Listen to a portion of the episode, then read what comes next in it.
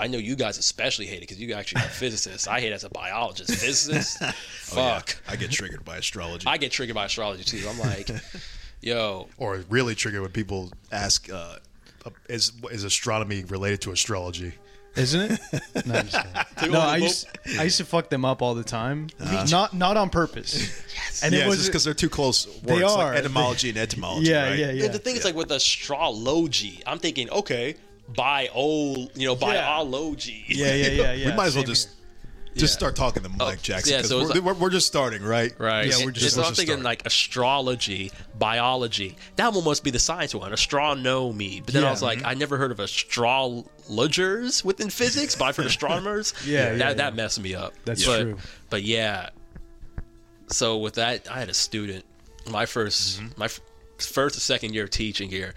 She, um, actually this wasn't my student. She was in like the class I was teaching, and mm-hmm. I had her apparently her twin brother in my class, right? Mm. And so I'm mm-hmm. just teaching. I'm just doing Yeah. everything normal, right?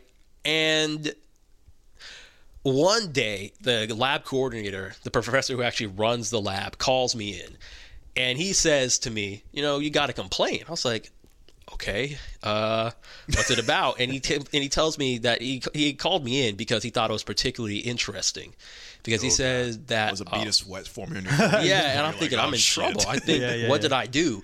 And he tells me that um, the sister of one of my students came into him and told him that I wasn't TAing strictly enough. Mind you, she's not in my class. Never have I ever seen her. And I'm thinking weird. and I'm thinking that's weird, that's strange, why? And turns out she went to the lab coordinator and complained that her brother was getting better grades than she was and that there's no conceivable way he's smarter than her Oh, and that therefore it must be me as a TA who's at fault mm. because I might not be grading them strictly enough. wow. and I, so the angel of the family is getting jealous that the devil of the family is succeeding better. or potentially getting yeah, basically. and I was like, you know, looking at my lab coordinator, he thought it was funny. He thought it was hilarious. he was telling me, "Yeah, don't change anything. I just thought you should know this." and I was like, "Never have I ever heard of a student complaining about a about an instructor." Yeah. Whose class they never even been in, and so, and then you know later on, you know, I, I'm not saying any names here or anything, but like later on, I was like, you know, we get to see everyone's grade for every single section, and it mm-hmm. turns out mm-hmm. the student in my class actually got a higher final grade than his sister. And that's all just like, you know, fill in the bubble mm-hmm. sort of Yeah. stuff you take at the testing center. I have no play in that. I know when it comes down to grading um, lab reports, fine. But when you do mm-hmm. quizzes and you do final exams, I have no mm-hmm. control over that. And guess who still did better? Wow. brother. She got nothing to say now. I, I mean, I never, I've never even met her. I don't even know what she looks like. Yeah. I just know that she exists. wow. I have noticed that um, when I was TAing, there were always students that they were just dead set on hating you from the beginning.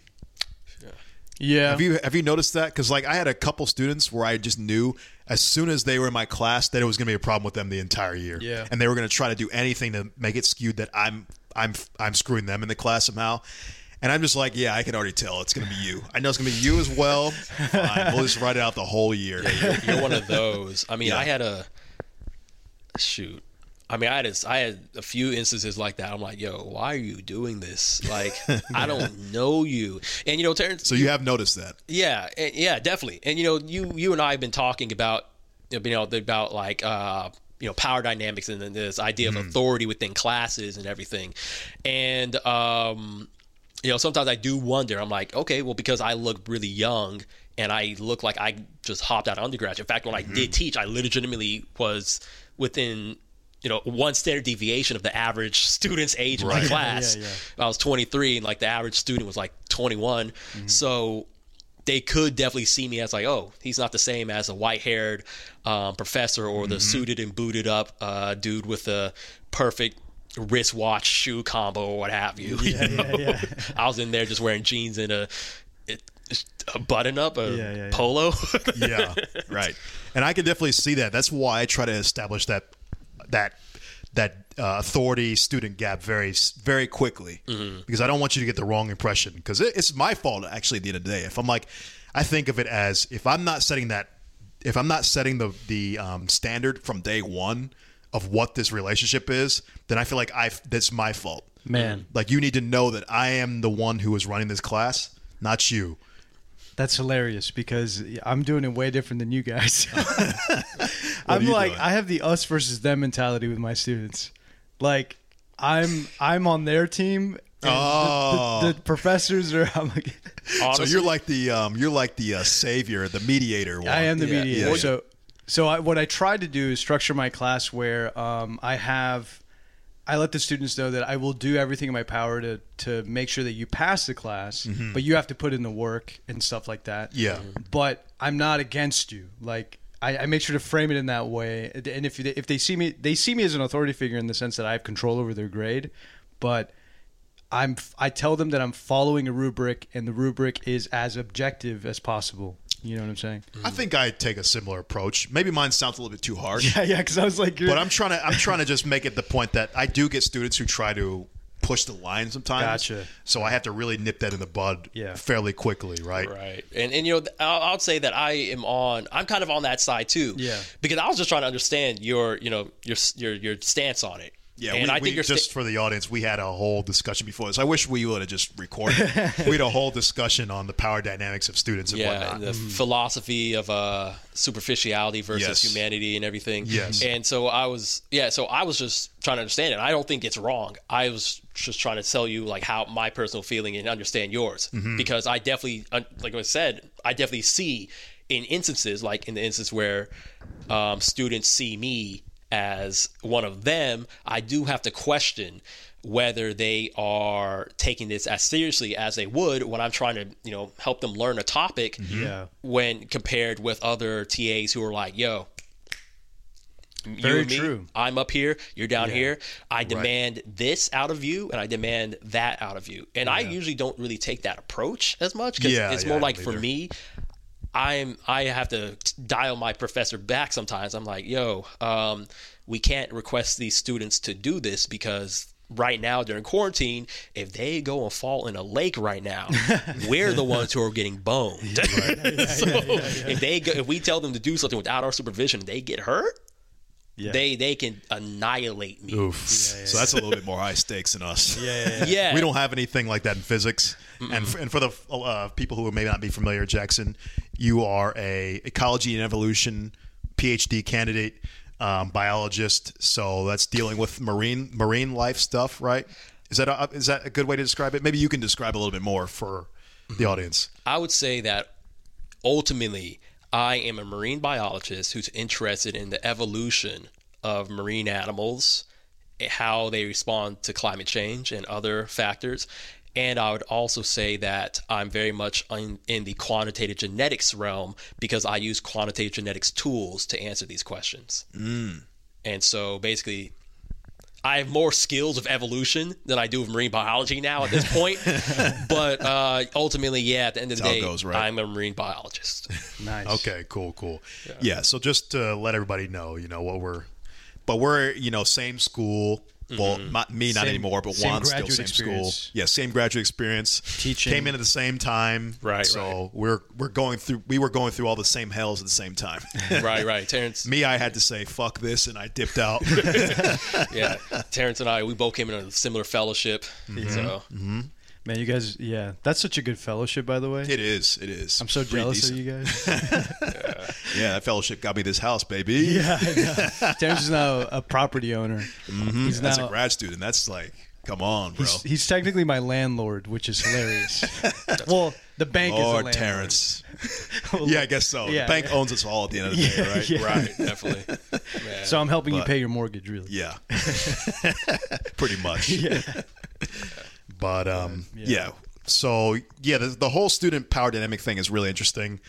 I think um, I kind of do take the one approach. I'm, I just sound like mine's more harsh, but I think I think most graduate students take that approach. Right. I'm just getting c- caught into the more of the extreme case. Yeah, right? but you- but you- because I do really have that embodied in my mind, but I don't ever really have to take it there usually. Mm-hmm. But if I do, I'm prepared to. Yeah, because I, I figured that because like knowing you, for as long as I have. Yeah. I'm like, I can't see you doing this, dude. No, so no. I'm like, same here. I was because I was like. I hear you saying it, but I I can't see you doing Yeah. this. Okay, yeah. So I'm probably giving a, a bad impression because I'm thinking of like, Yeah. what would I do in the edge case? In the in the extreme. Because my normal case, I'm very. I feel like most of my students would say I'm very laid back. Right. I hardly ever have to assert myself. All the students are really great. Yeah. I think they all are. I appreciate all of them. I think they're all really intelligent. Mm-hmm. Um, so I never have to really go down that direction. But of course, there are some instances where I have to like yeah. slow down. Yeah. But like you're you thinking know. about like, the, in the instance where the student is going to square up in front Yeah, of you, Yeah. with you Well, I don't think anybody's class. that dumb. Well, I, I They are paying for it's this. just funny to me imagining you saying, "Don't make me raise my voice," and the students being like, "You can go louder. It can go another decibel louder than this." this is not my final form. yeah, just like boom. It's just like a booming voice, ominously, like Yeah. coming from everywhere. Like, what the fuck? How do you No, do that? yeah, I think I'm much. I'm, I feel like my intensity is much less. Yeah, okay. than it actually is in real life. Yeah, because I, I will I will say we ran into one of your students randomly. Oh yeah, yeah, yeah. And I was like, oh, she's uh, she's cool. Like, oh, she's great. yeah, she's cool. And then all my students have been great, man. and yeah, I mean, she was just like, oh my god, like she was just so happy to see you. And I was just like, man, I I've ran into my previous students, but I'm wondering if maybe I have a more professional relationship. Maybe you do, But I can also see you giving off more of the um the mysterious, ominous guy vibe one. Where don't he's know, kinda enigmatic, The, uh, yeah, like- the enigmatic uh, TA. yeah, just what do you really think, Jackson? what do you am. think? Yeah. Or, or what I'm thinking, I'm thinking about how I've seen several students out. Like, there's been times where I've had a student give me my my drink at the bar while I'm like deep into drunkenness. Oh, see, that's the worst. By the There's way, been this is a college town, so yeah, you run Yeah, into yeah. Yeah. Yeah. And, you know, most of the employees that you see at most of the businesses Yeah. are going to be like undergrads somewhere, Yeah. Yeah, whether yeah, it's yeah. in the store, at Publix, whether it's at the Mm-hmm. local bar. And so, I mean, I was at a bar and one of my students was there, and Oh. I'm just like, hey, he said Jackson. I'm like, uh, dude. You know? That's hilarious. And I mean, You don't live in the lab? What? Yeah, yeah, yeah. you don't shut down. I mean, there's one. I mean, one time I went to went to, I think, mm. and I was dancing. Oh, don't be putting locations out there, Jackson. No, it's fine. I'll beep it. I'll we, beep we, it. they already yeah. know where we're at, right? No, no, they no. don't. they don't. Three hours later. Bro, we're online, man. I we could can't just- be having crazy people. We Right, do right. we do podcasts about aliens, bro. Right, right. Yeah, we have a crazy. I get cranks emailing me about their theories of everything and You're shit. kidding me. Okay, No. yeah, okay. Well, all right, all right, yeah. This will be cut out, but yeah. in go that ahead. case, yeah, we'll cut that part out. Yeah. But yeah, the product placement right there, dude. Like how, how I'm subtle. a college football fan. I'm, a college, I'm just a college football Yeah, fan. yeah, yeah, yeah, yeah, yeah. Uh, That's why I know we're here. I know the No, product, go- no. So, But- so you you see students at like the bar and stuff. Yeah, so I, was- I mean, I was at a club and I'm I'm dancing with a woman, like dancing, dancing with a woman. And Mm-hmm. What does that mean? what do you want me to say? I'm Not yiking on her. PG-13. I'm It's not. It's not PG Daggering thirteen. her? I'm Is that yiking, what I'm- we're talking I'm about? daggering, I'm, I'm grinding on her. Yeah, but, yeah, yeah. And then like a student comes up to me while I'm doing this Mm-hmm. and says, "Jackson," Oh no. and I'm like, I like he made him sound like a baby. Yeah. and you know, I'm just like, I'm, just, I'm sitting there just like, eh, I'm like, whoa, hey, Oh my god. no, and and then she said, "Oh my God, it's so crazy to see you here." And I was like, "Yo, okay, just got preoccupied." Goodness, man. That's Man, uh, kind of cock blocking here. that's mortifying. That's mortifying. yeah, and I mean, it's it's happened on.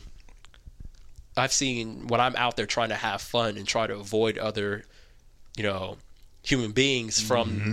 from campus and from the professional field. Yeah. and then they see me out there, drunk, you know, making a fool of myself on the dance floor. Have you seen professors while you've been out?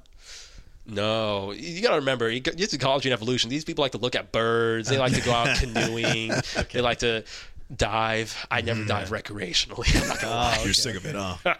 Not really. It's more like I'm at the point where I when I started scuba diving, it was strictly for for scientific purposes mm-hmm. or for learning purposes or to do mm-hmm. work for commercial reasons. I mean, I've mm-hmm. never been a commercial diver. So it was never a pastime. It was never a pastime, and so it's hard for me to to say I'm going to gear all this way up Yeah. simply for diving for fun. And I've been to, in most of the places I lived in you wouldn't want to die for fun anyway. Okay. So they have nice springs here.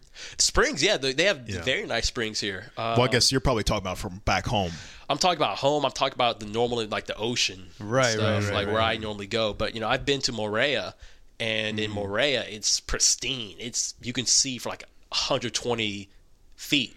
And, Dang. and you you you're a physicist, so you probably understand a little bit more about this. But you know, in when you're in a fluid, it's harder to see Yeah, yeah, yeah, yeah. Than and everything. Oh, you're saying why is it? no, no, I'm not saying why, Okay. but you know You're saying because but we It's also know impressive. the the impressiveness of like seeing that far down. Yeah. Yes, the, Oh, the okay, yeah, ability yeah. seeing far underwater is way more impressive than seeing far in air. Yeah. and everything underwater looks to be closer until you're like this. Right, So right. everything looks like it's closer than it is, but um, or is it farther? I forgot. Either way, it doesn't look right. Yeah.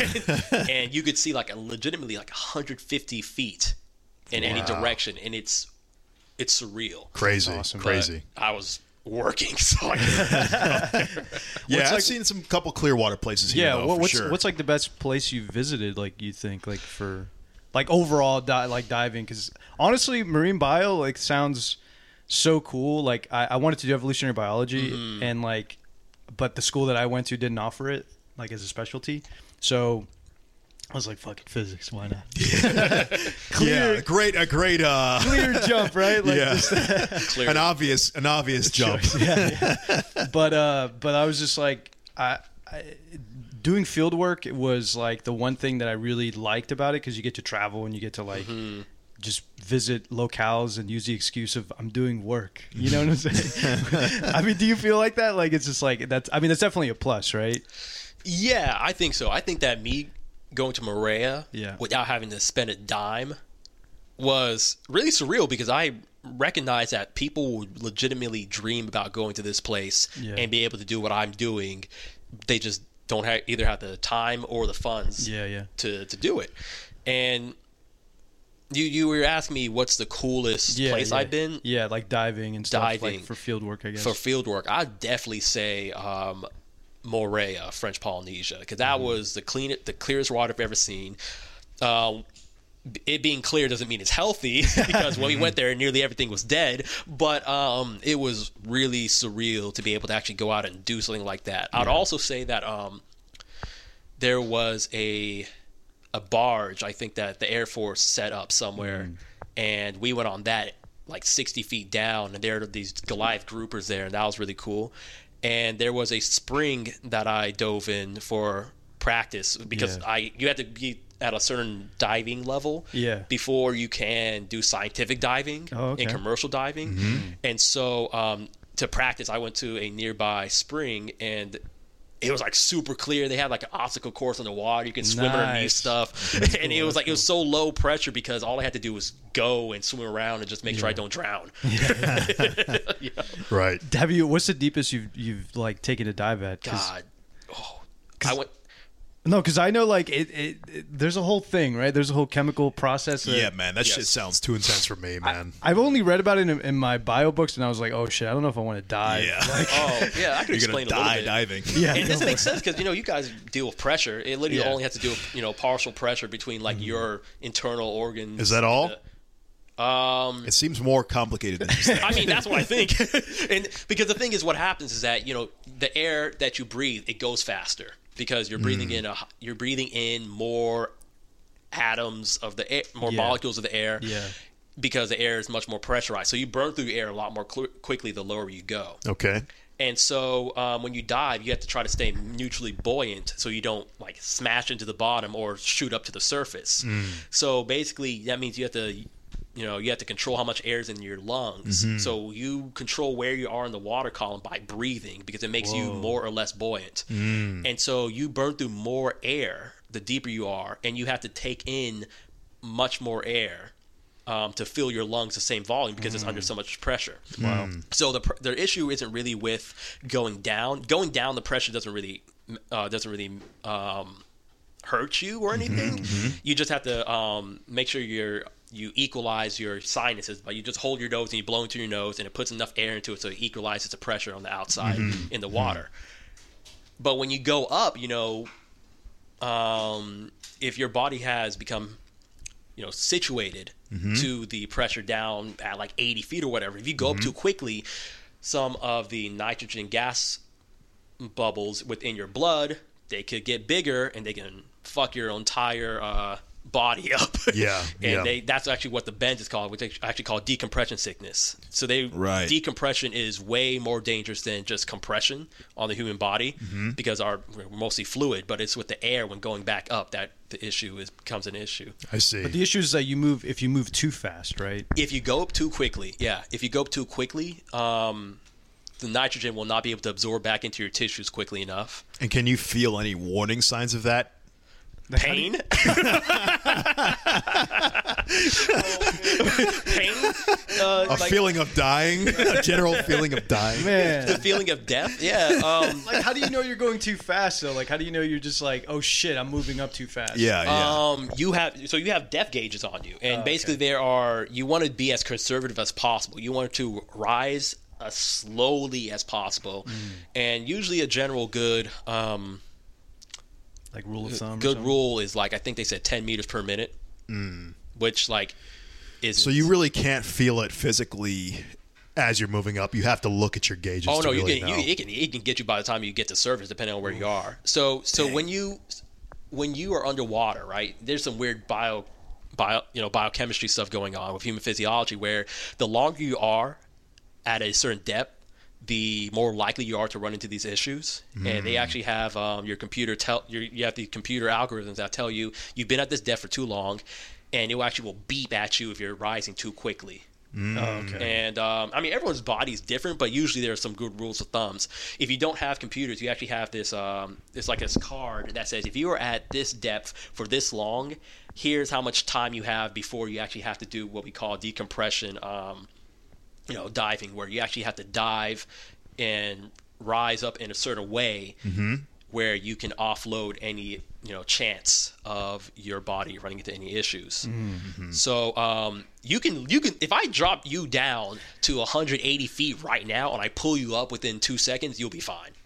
What? Oh, okay. Yeah. Because it's not down there long enough. Oh, not- yeah, I because see. you need to be down there long enough for It's the a buildup. gases to diffuse Yeah, I see, from I your see. tissues. It's like you're outgassing or something, and then if you're not Yeah. down there enough, it doesn't get a chance to outgas. Yeah. Okay. And so, like you know, I don't know if that's the right terminology. It's this is kind of what we use for I- I'm not using the right science and term- stuff. I don't I'm know. Not, we're not, I'm not using the right terminology, but basically, yes. And so, like, if I, they actually have this extreme sport that I, they don't really do it as much anymore. But there's um, a big, I think, there's a big diving company, diving gear company that's actually named after um, some of these people who were doing this crazy extreme sport. And I think, I think it was Mares, but basically, they'd attach someone to basically a weight, toss them overboard, and they just hold their breath without, without like, uh, without any scuba gear, and they just see how far down they can send them. Jesus, like the mafia, they got bricks tied to their Yeah. feet. They would literally hold on to this thing, or they'd like, and they'd be weighted. They just go like, hold their breath as long as possible, going down 180 feet or whatever, right? Jesus. And then they would get like, they would get pulled up, and um, Imagine if the rope broke. well, that two, two people actually have died. At least two people have died from this, and one of the people who uh, started that company actually died. And what they'll do, normally do is that they'll have like a diver down there, right? They'll have a diver down there or two, because you should always dive with a buddy who's like around that depth. Who say, okay, we expect this person to come down here, and if there's any issues that go wrong, we're going to try to save them. So they actually have on YouTube, I think I, I really want to say it was Mares, but it was a woman who was going down and something went wrong. Like she couldn't get yanked back up or something. Mm-hmm. And I think the divers had to rescue her and bring her back up. But by the time she was at the surface, it was like, Dead. She got the Or just really messed or- up. I don't know if she was dead at the surface, but she ended up dying later on, I want to say. But, um, because it's like supposed But to you be can toxic. survive the bends, but right? you can survive the bends, and if you're, but if, but, ah, come on, Jackson, speak.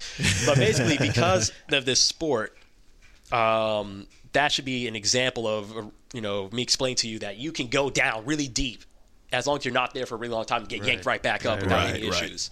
The time the time frame is the is the problem. Yeah, because Okay. you're you won't have enough time for those gases to diffuse. Out. Gotcha. Gotcha. So, but the deepest I've ever been, 82 feet. okay. And is that like rookie numbers compared to some people? very rookie numbers. um, so usually, if you get certified, um, usually you can dive up to like 60 feet. Mm-hmm. Um, but I did mine through PADI. I think this is what it is. For scientific diving, on my own trips, Yeah. I can only go down to 30 unless Mm. I'm like, I think unless I get permission from the diving safety officer Mm-hmm. or I'm with somebody who has like dive master level experience. And um, so when I did this 82 f- um, foot dive, I was with my DSO, and so that was fine. And um, Okay, so you have to get more certification to be able to dive deeper. Gotcha. yeah, so there's advanced water, there's nitrox where you have a different air blend that lets you dive for longer. Um, there is like um, open water, like um, blue water diving, where if you're just like out in the ocean. Where it's like legitimately like a thousand meters down, That's but terrifying. It's horrible. yeah, yeah. There, you have to get Sounds like trained for nightmare. overhead. You have to get trained for a cave. Wow. I'm basic. Imagine trying to get to get rid of the bends from a thousand feet.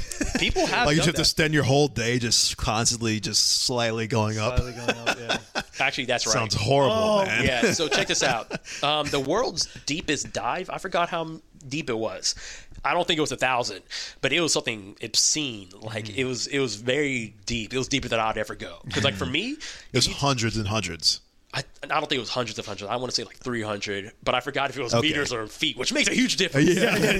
Yeah, but um, but I do note that there was someone out there in Saudi Arabia or some lake out in the Middle East somewhere where they went down a stupid depth. And they have a world record, but they had like eight tanks on them. they were an entire crew. Yeah. They had to go down, and then they had This is to, a, truly a feat. yeah, it was a feat. Yeah. They had to switch the tanks because they went through air so quickly Jeez. And like it, it was crazy. Like you see this guy, he's like this with like alum- these aluminum tanks all over his body, you know. Just one giant air tank. yeah, and um, you know, like doing that is like there's way more risk, uh, more so than I'd say it's difficult to go down. I can go down with ease. You can Yeah. just It's just straight. that the possibility of doing having things go wrong just increases substantially. substantially. Yeah. Like for me, I can dive at 30 feet for legitimately like 80, 90 minutes on a single tank. Mm. And it's and the single tank is like 300 p 3000 psi. Mm-hmm. And um, you don't really want to get to the limit, so most of the time they give me like 2800. Okay. But when I was at 80 feet, I could only be down there for like 12 minutes. Wow. so so it really starts to drop off. I mean, yeah. bro, Plus, I was scared too because I never. I was Yeah, scared. like, bro, I'm scared at those apartment pools that are 12 feet deep. And I I'm feel like, you, man. and I'm My like, ears start hurting. I'm like, fuck this, yeah, man. I'm just up. Two seconds to swim up. I'm like, oh, I almost died. I can't even imagine. Like, and I was like Yeah, on some 30 feet. continental shelf too. So like it would like you know like, most of the uh. time the ocean go you know Yeah. the seafloor is like this, but the, the continental shelf goes like that. Yeah. and so it's just like you look to. I was like, please don't look to the right because to the ah. right of me. It was just sheer ocean. yeah, I was just, it's terrifying. and I already seen sharks. Did you? Oh. Yeah. What's the scariest thing you've seen in the ocean? Anything crazy? Mm-hmm. Animal wise, or you mean Yeah. like holy Well, shit, we- anything really. What comes Yeah, to 'cause mind? I imagine Some you run into like shit. yeah, because imagine you run into like poisonous fish, probably right. yeah. So so this so I so one of the um one of the scariest things I think I what happened was that um I thought my tank was leaking at around like fifty something feet. Oof. And leaking out oxygen. You're saying? yeah, it was leaking. And another one of the scary things was that I jumped in without my weights on. And I can do that in freshwater, but I can't do it in saltwater because saltwater your buoyancy is different. Mm-hmm. Yeah. but you just float, right?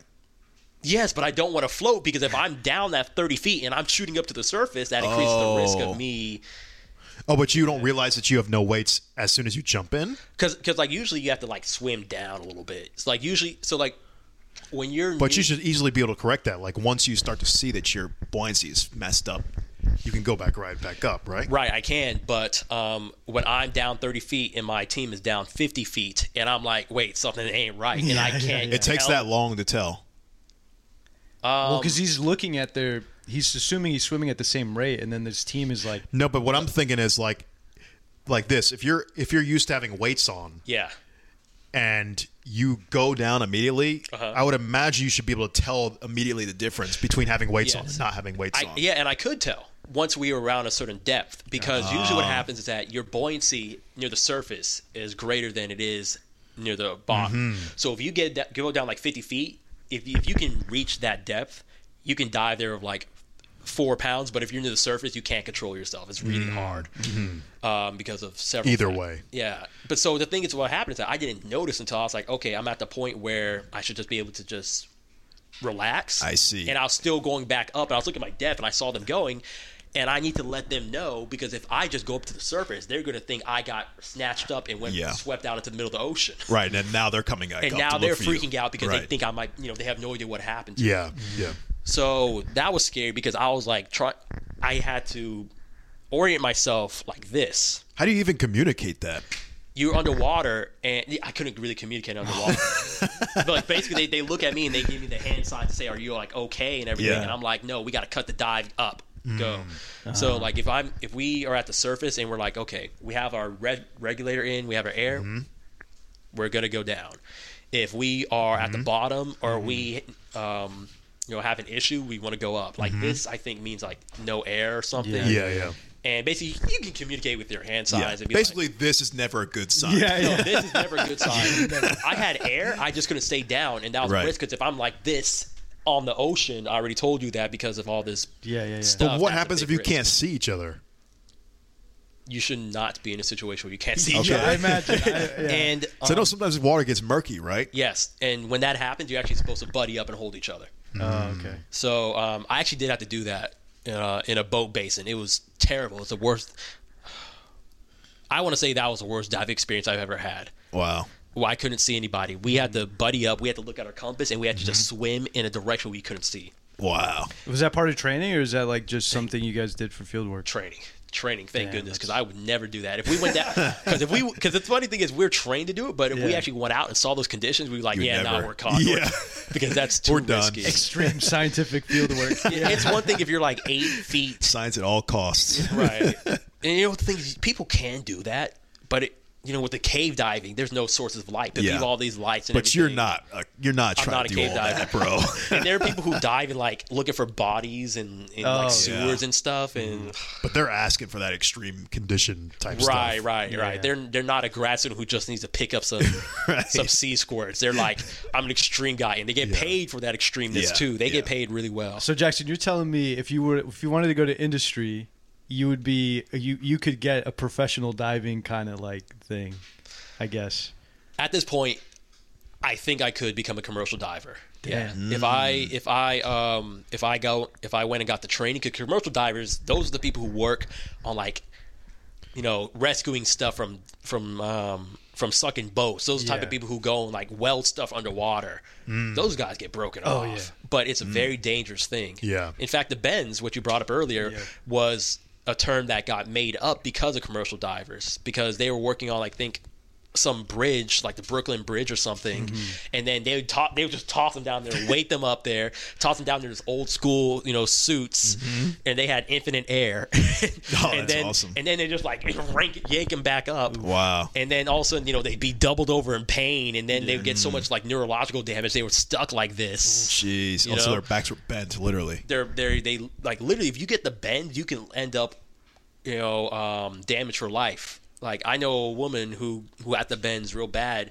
and she always walks like this and has um Like a lazy leg or something. she has like a, leg a limp in one of her legs because of Mm. the bends she survived it but it, What is it doing? To you physiologically. physiologically uh, making all the gases in your body expand But how does that put you in a Attack- permanent? I guess uh, it damages your tissue. Yeah. Oh yes. Well, I mean, like if you can, I don't remember all the health stuff because it, it's Yeah. a combination of chemistry. It's a combination Yeah. of human physiology because fish doesn't do this too. Yeah. it's a combination of physics and partial pressure and depth and, and, I and- see. and specific gravity. yeah, so but is it? Do you know if it's even known what it's doing, or is it just one of these things? known. Where, okay. it's known, and um, that's why that's why we know how to um, make sure that we don't get it. Yeah. And in fact, they actually know it so well that if you actually end up with the bends, one of the ways they treat you is that they add the pressure back onto you in a Yeah. hyperbaric chamber. okay, so if you get to a doctor's office, well, I don't know how much access they have to hyperbaric chambers.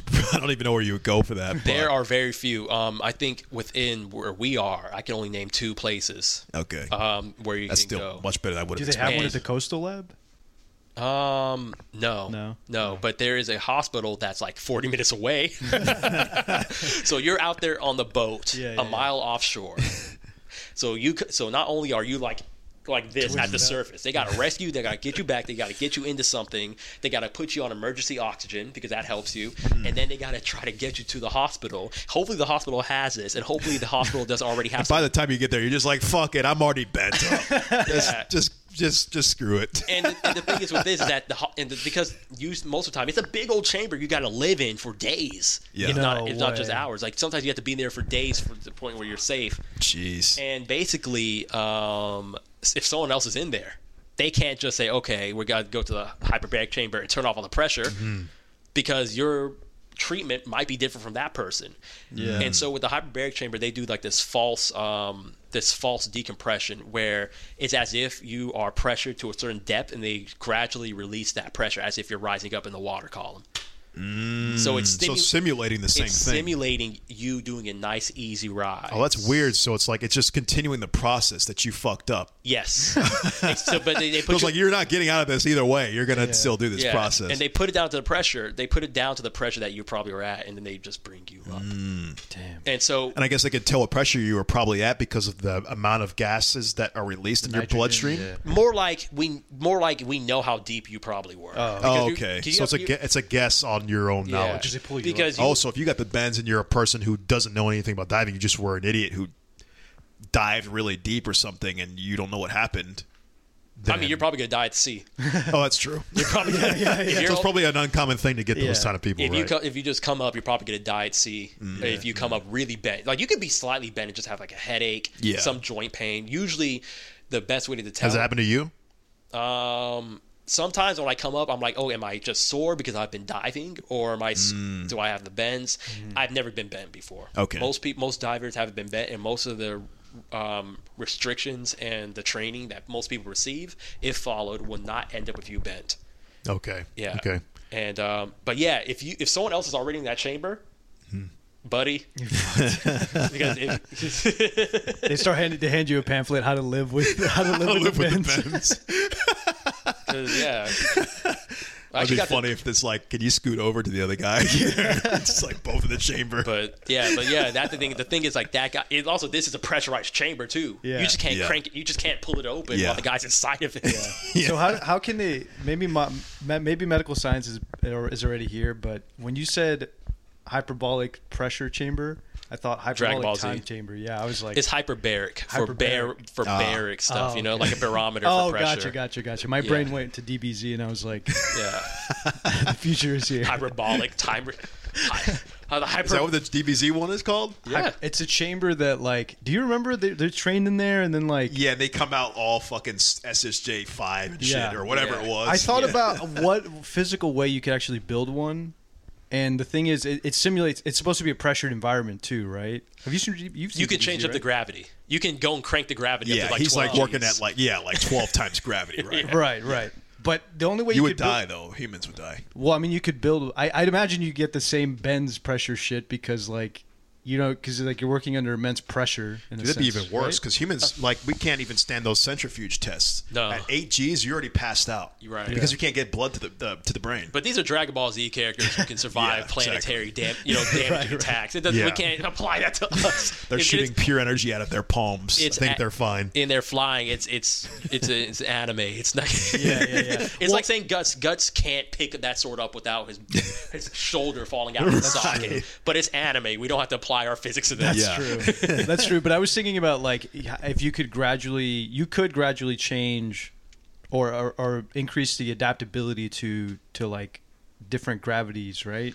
Like I you're saying, don't like two times G, maybe two G. Of over time, a species could right. Like, Say Yeah, if we lived on another planet, right? I Probably two G. you guys might know about this better than I do. For for gravity, I think gravity is a little different from just like the pressure. You know. Yeah. Yeah, it's I not going to be the same No, no, no. manifestation. Yeah, because for sure, because no way. pressure, the pressure, because um, that has to do with something getting smaller and bigger. That's the damaging part of it. Mm-hmm. the volume changes. Yeah, the cha- Right. the volume changes because human beings are mostly fluid.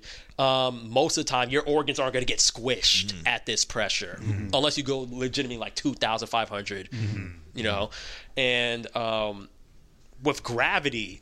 That's not just about you know the volume of Yeah, yeah, these yeah. gases within Yeah. your body. It's more like ma- like weight and how it affects Right. your Yeah, yeah, mass and like your blood being able to pump to your brain, Right. Your heart just Being dangling strong enough, there, yeah. you know, Yeah. being strong strong enough to pump it there. Yeah. Your mu- your bone density, right? The muscles actually be able to support that weight. Mm-hmm. So 2G sounds p- plausible to me, but like when you start to get past that, I feel like that's getting problematic. Mm-hmm. especially because there are conserved laws and rules in physics Mm-hmm. that might be affected by it. You know, In what sense? like um, What are you thinking? I'm thinking that like um, there's always going to be shear forces when a fluid goes through something, right? Mm. Okay. There's all Not sure if that would be at play as much if you increase the gravity. yeah, but that's just an example of like a Yeah. rule, right? Isn't that like a Um, kind of. Yeah. So yeah, you're you're kind of right, but a lot of these things can be derived just from Okay.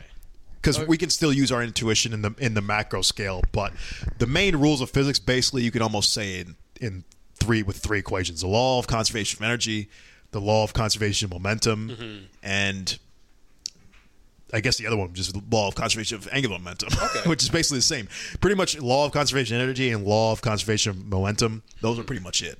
And then if you want to make it angular, you add the angular part. Your heart would be like, Yeah, yeah, yeah. and Yeah, I'm just trying to imagine the heart. Yeah, the heart would have trouble with that because of yeah the the fact that it's going against two times gravity now. Yeah, and like the- how would your your blood is going to have a hard time trying to get that pumped all the way up there. right, and bone density in of itself probably have to change. It probably have to change the actual like structure that actually makes your bones because that's Well, some people, if you were born in 2G, I'd imagine as time goes on, the babies would have more and more dense bones. Mm-hmm. It'd probably be really, really more dense. I mean, this is gonna happen, bro.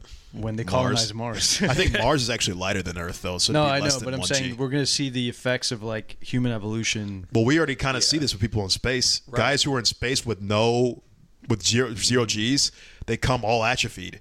But they've been trying to work against that now by making them have to do a daily workout regimen. Right. Mm-hmm. Even then, their bone density changes. They're a little bit taller Mm-hmm. and stuff, right? Mm-hmm. Mm-hmm. And and the thing is with that is that Oh, are you serious? They get taller, bro? I'm gonna have to go to space. yeah, you get but it, it, it Start that NBA career. It reverts once you get back down here, though. Ah. So so It just reinforced my spinal column like with steel, like with some steel. Like, right, you just don't get to the height you want. And yeah, Just, just just lock it in. yeah, exactly. just just nail it right there. Yeah, Or yeah. just- so, so are you he sir? grows a, a tenth of an inch. My Hippocratic oath says, no, I don't care. That's a great business idea, though. Like, increase your verticality by three inches naturally. oh, yeah, so what they do. It's like thirty million to get into space. Yeah, it's, it's like, oh, it's like we increase it naturally by doing something that goes against biological evolution on Earth, you know, Yeah, with yeah, this yeah. gravity. you know? Hey, it's organic. there's some people that are probably willing to pay for it. yeah. No, but there are because I mean, people have leg lengthening surgeries and arm Yeah. lengthening surgeries Yeah. and stuff. But Well, but maybe when Elon comes out with the Starship rocket, and he starts sending people up. You can just you can do that for when you're on the uh, when you're on the shuttle. God, you know, after having, you know, doing a lot of dives a lot, Mm-hmm. and I come back on the surface, you feel like you're a little bit hungover for a while. Like Mm, you're like. You're like a little dazed. It's a really strenuous activity, and you've been breathing this special air brew for because all- that brain fluid, you got brain fluid in there, probably. Uh, I guess expanding, right? Because when pressure goes, uh, when pressure goes up, volume goes down. yes. So- Okay, so then what does that mean? That means that the volume is decreasing. Yes, but the thing is, like, flu- um, liquids don't decrease nearly as much as like gases. It's like mm-hmm. negligible. Oh, okay. So like, So your brain's all good. yeah, you like compressing fluids is like compressing a solid. But like, oh, true. Because the gas is all has so much space in between yes, them. and so you can just smash the gases together. Right. Which is why I said, you know, when you breathe, you go through air, you go through your oxygen a lot more quickly. Right, right. Because you're because you know Per capita. per Yeah. volume Yeah. capita thing, you're taking in way more oxygen molecules, which is why you burn through your air a lot more quickly the deeper you go too. Yeah. Makes sense. Makes So- sense. So just getting more and more and more compressed. Yeah. And if you double your distance, then you just lost half of your air supply, basically. Yes. Yeah. Basically, that's basically how the formula works. I think every Yeah. 10 meters you expect you double your breathing rate or something. Yeah. Like you, Because it should just be uh, the ideal gas law, PV equals nRT, right? Exactly. So damn, that sucks. You actually have to learn that if you do PADI diving. If you go out and get diving training, you actually have Really? to learn basic physics like that. That's awesome. I think the chemists kind of co-opt that one though too a little bit. I was like, I learned that in chemistry. because chemists chemists use PV equals nRT all the time. yeah, right. Yeah. Yeah. We only do that when we're like, you know, Making samples. dabbling in some.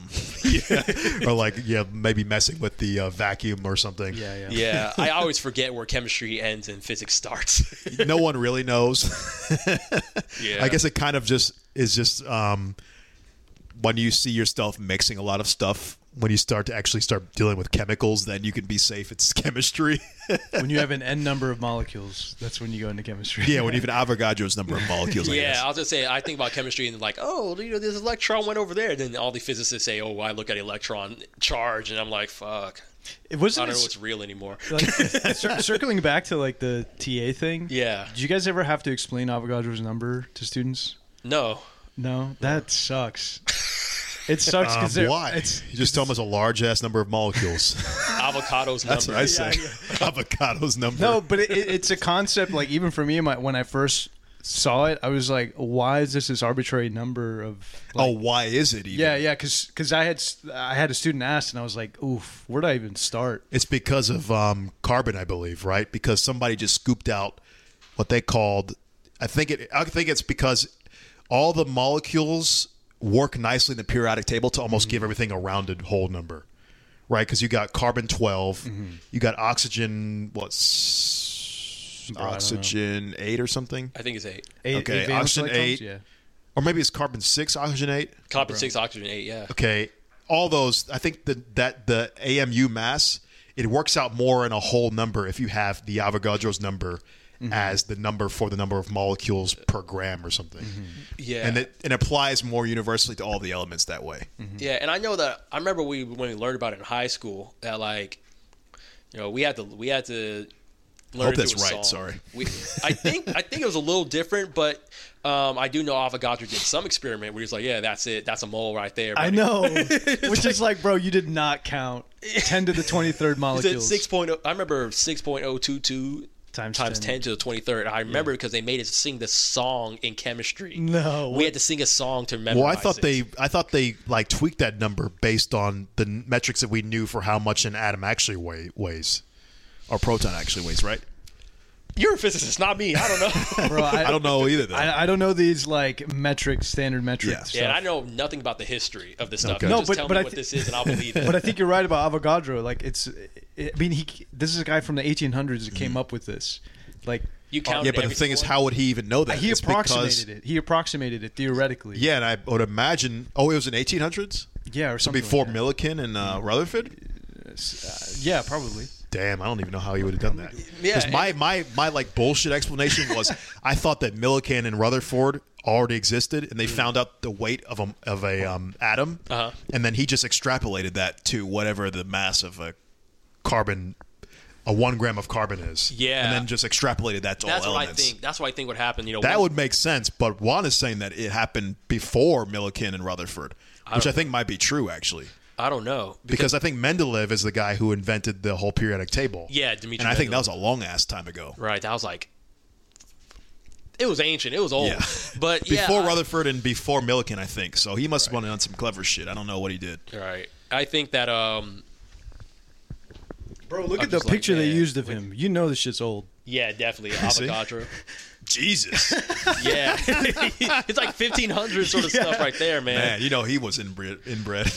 That's like some bad inbreeding right there. But you know what? With Avogadro's number two, is I'm thinking to myself, I think what you're saying is correct. How it had to be tweaked because you know the protons and neutrons aren't exactly the same weight, and But they're effectively the same. yeah, but like at that scale, when you're at 6.022 times 10 to the 23rd, wouldn't that uh the difference in the weight I think of it appear? should be negligible. Okay. I would imagine because, yeah, uh, neutron and proton pretty much can almost always be um, I think almost interchanged in weight.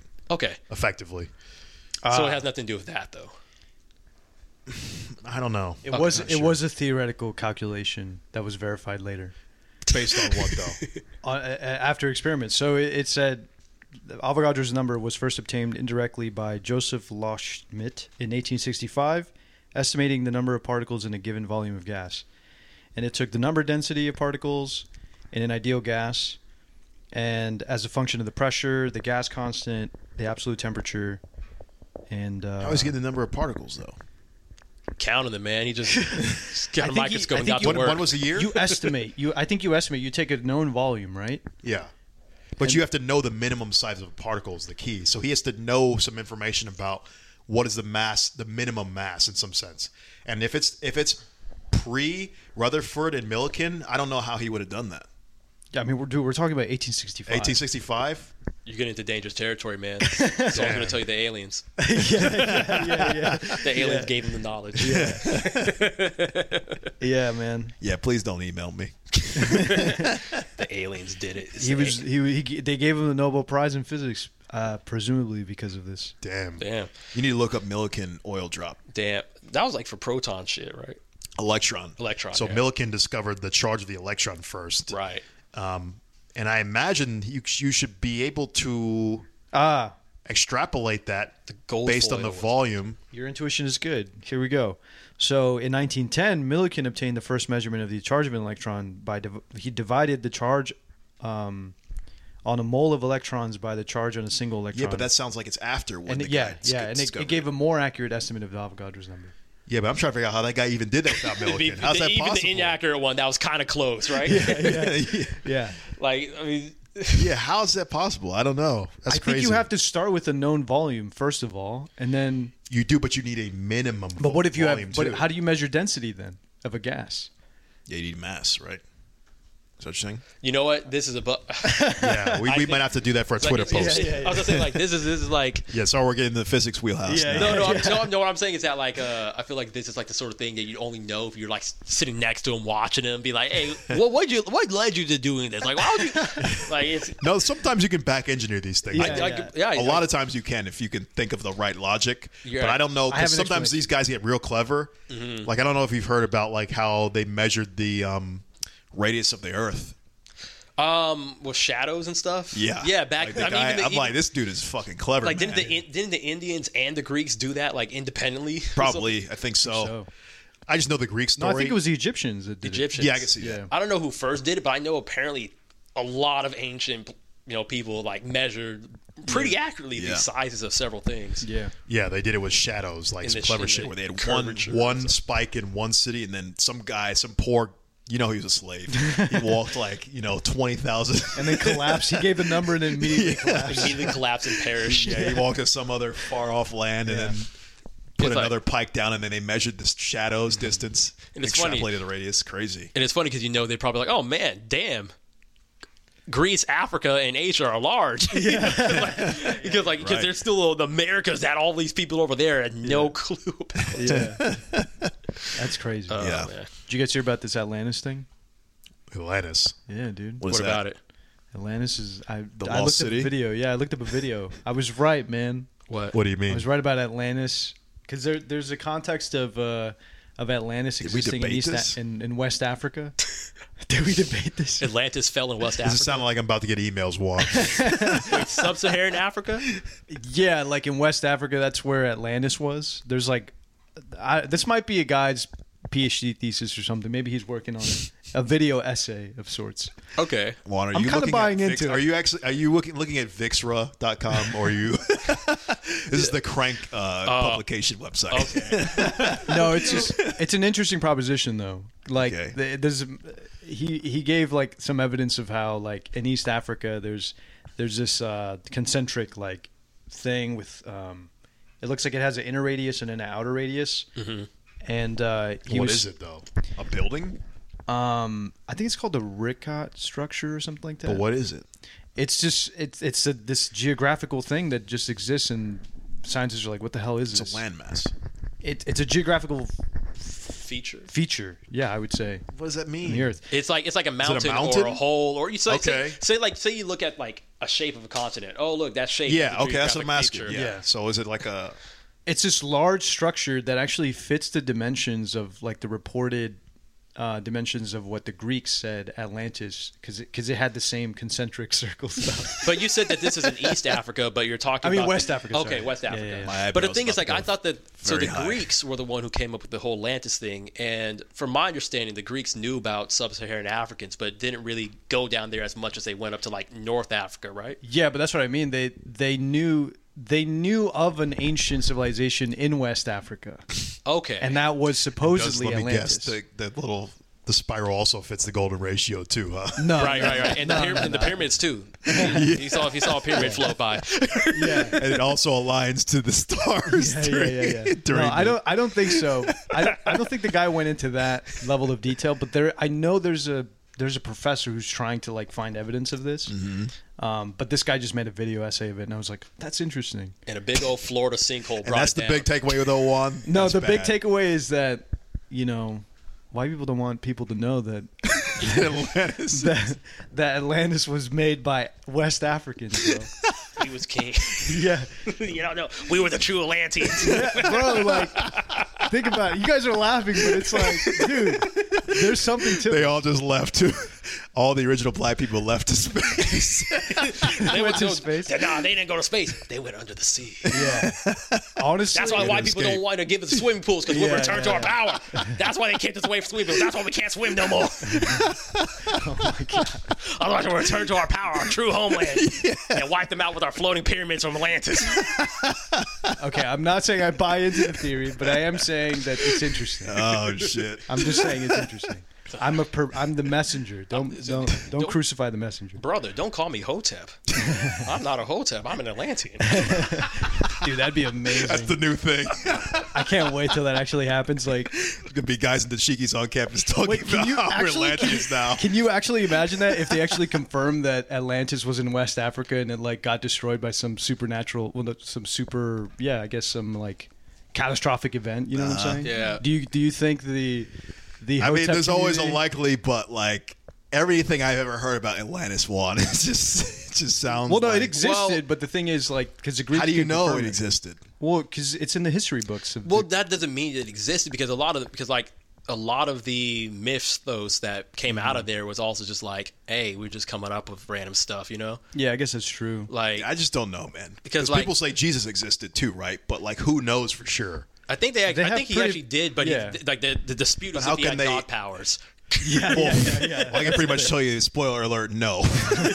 I mean, I, it's pretty well documented. I think that he did exist. Yeah, Okay. Yeah. he should have existed. it- Like Pro- the- most likely he did. yeah, because there's Most like likely. if you look back, there were like around that time there were tons of Jesus new Messiah types Yeah. running around. It's just that he was the one who really took off with it. Mm-hmm. Right. But uh, But then all the other guys started piggybacking off of him. Like Muhammad was like, "Fuck this! I'm starting my own shit." well, I mean, they saw him as a prophet. They believe uh, Muhammad actually. I mean, within Well, Muhammad was with Jesus, right? And then Muhammad's like, "Well, he's getting all the glory. I want this Are you too." fucking So serious? No. Yeah, because like they see Jesus as a prophet. Wait, but they were s- around at the same time. No, they weren't around. Oh, at the they same weren't? time, Okay, no. okay. No, because like because Islam is a younger religion than uh than Christianity is. So Oh, so they just called Jesus a prophet to keep the other people happy. well, it's like it's like you being. it's why like- would they even acknowledge him? Yeah, my they acknowledge his existence. Yeah, But why would I? Why would they even need to acknowledge him as a prophet? Is my question. because they're both they're all Abrahamic religions. It's like why it's like Christians. So it did spawn in some way from that, right? I don't know the I don't know how it spawned, but I do know is that the Abrahamic religions from around that era always go back to Abraham and then like to Jesus and then like So then why do we always talk about like pro- why does it like why do you hear Prophet Muhammad? Prophet Muhammad because Yeah. Jesus was a prophet and, and Muhammad was a prophet too. Yeah, but I thought Muhammad was more than a prophet. in- Muhammad was in like the guy- Islam. because Jesus didn't start Islam. Muhammad spread Islam according Mm-hmm. to this.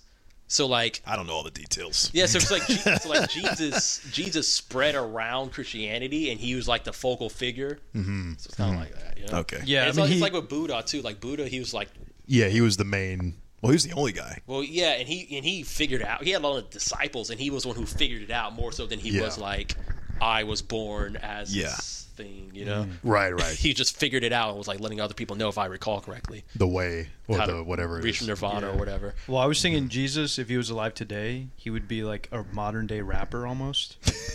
Because his crew was like full of sinners and like you know what I'm saying, like Yeah, as his posse. yeah, because he was hanging out with like what he, he hung out with that prostitute lady, Mary Magdalene. Mary Magdalene, Yeah. Mm-hmm. and like a bunch of like was sinful, a side hoe. sinful characters. yeah, mm-hmm. at the time was morally reprehensible, but. Jesus was a cool guy.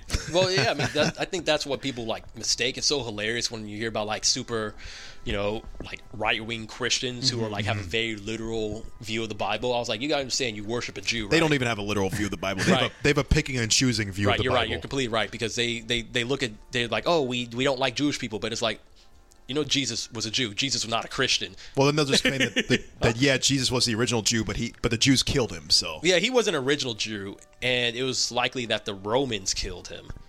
Like he wasn't. So he was just. is he- that the claim? I thought Jews were supposed to be the ones. Some killing people say that, but apparently, but like if according to everything I hear, it was the Romans that had him killed, not Jewish people. Yeah, because I think he was spreading uh, too many, too many anti-government uh, sentiments. he I was think. super left wing, basically, Yeah. and you were in the Roman Empire. Jesus was a Democrat. You heard it here first. Yeah, yeah. Well, I mean, like look at it. He was taking he was taking in lepers. He was taking in like you know prostitutes. He was saying, Yeah. yeah, man, Yeah. look if you if you messed up. You know, you're all right. You know, Yeah. he literally mm. said all that old stuff from the old Bible. Yeah, not really. We Yeah, don't worry about that stuff anymore. Pretty much. Which is like we said, the selective stuff, like Leviticus, where they talk about all this, all the rules there. Jesus basically said, yeah, yeah, yeah, yeah. yeah. Yeah. Well, there you go. He'd probably There's a super religious lesson, folks. And I think that's about our time. Yeah. so, any last words before we we cut this? Are you gonna kill me after this? What? Any last word? Answer any last words Any last you have. words? Before I send you to Christ. So, so next time you go into class, you say you refer to me as prophet. yeah, yeah, yeah, yeah. yeah. Prophet Terrence yeah. or Bro, Prophet One. You did. You same did tell me you. All, he did tell me he almost started a religion. Or Let's not get into something. that. No. Yeah, you did tell me that. So let's not get into that. all right. All right. All right. To, was it to make money, or you actually believed it? He doesn't want to get into it. He doesn't want to take. It's probably a little bit of both.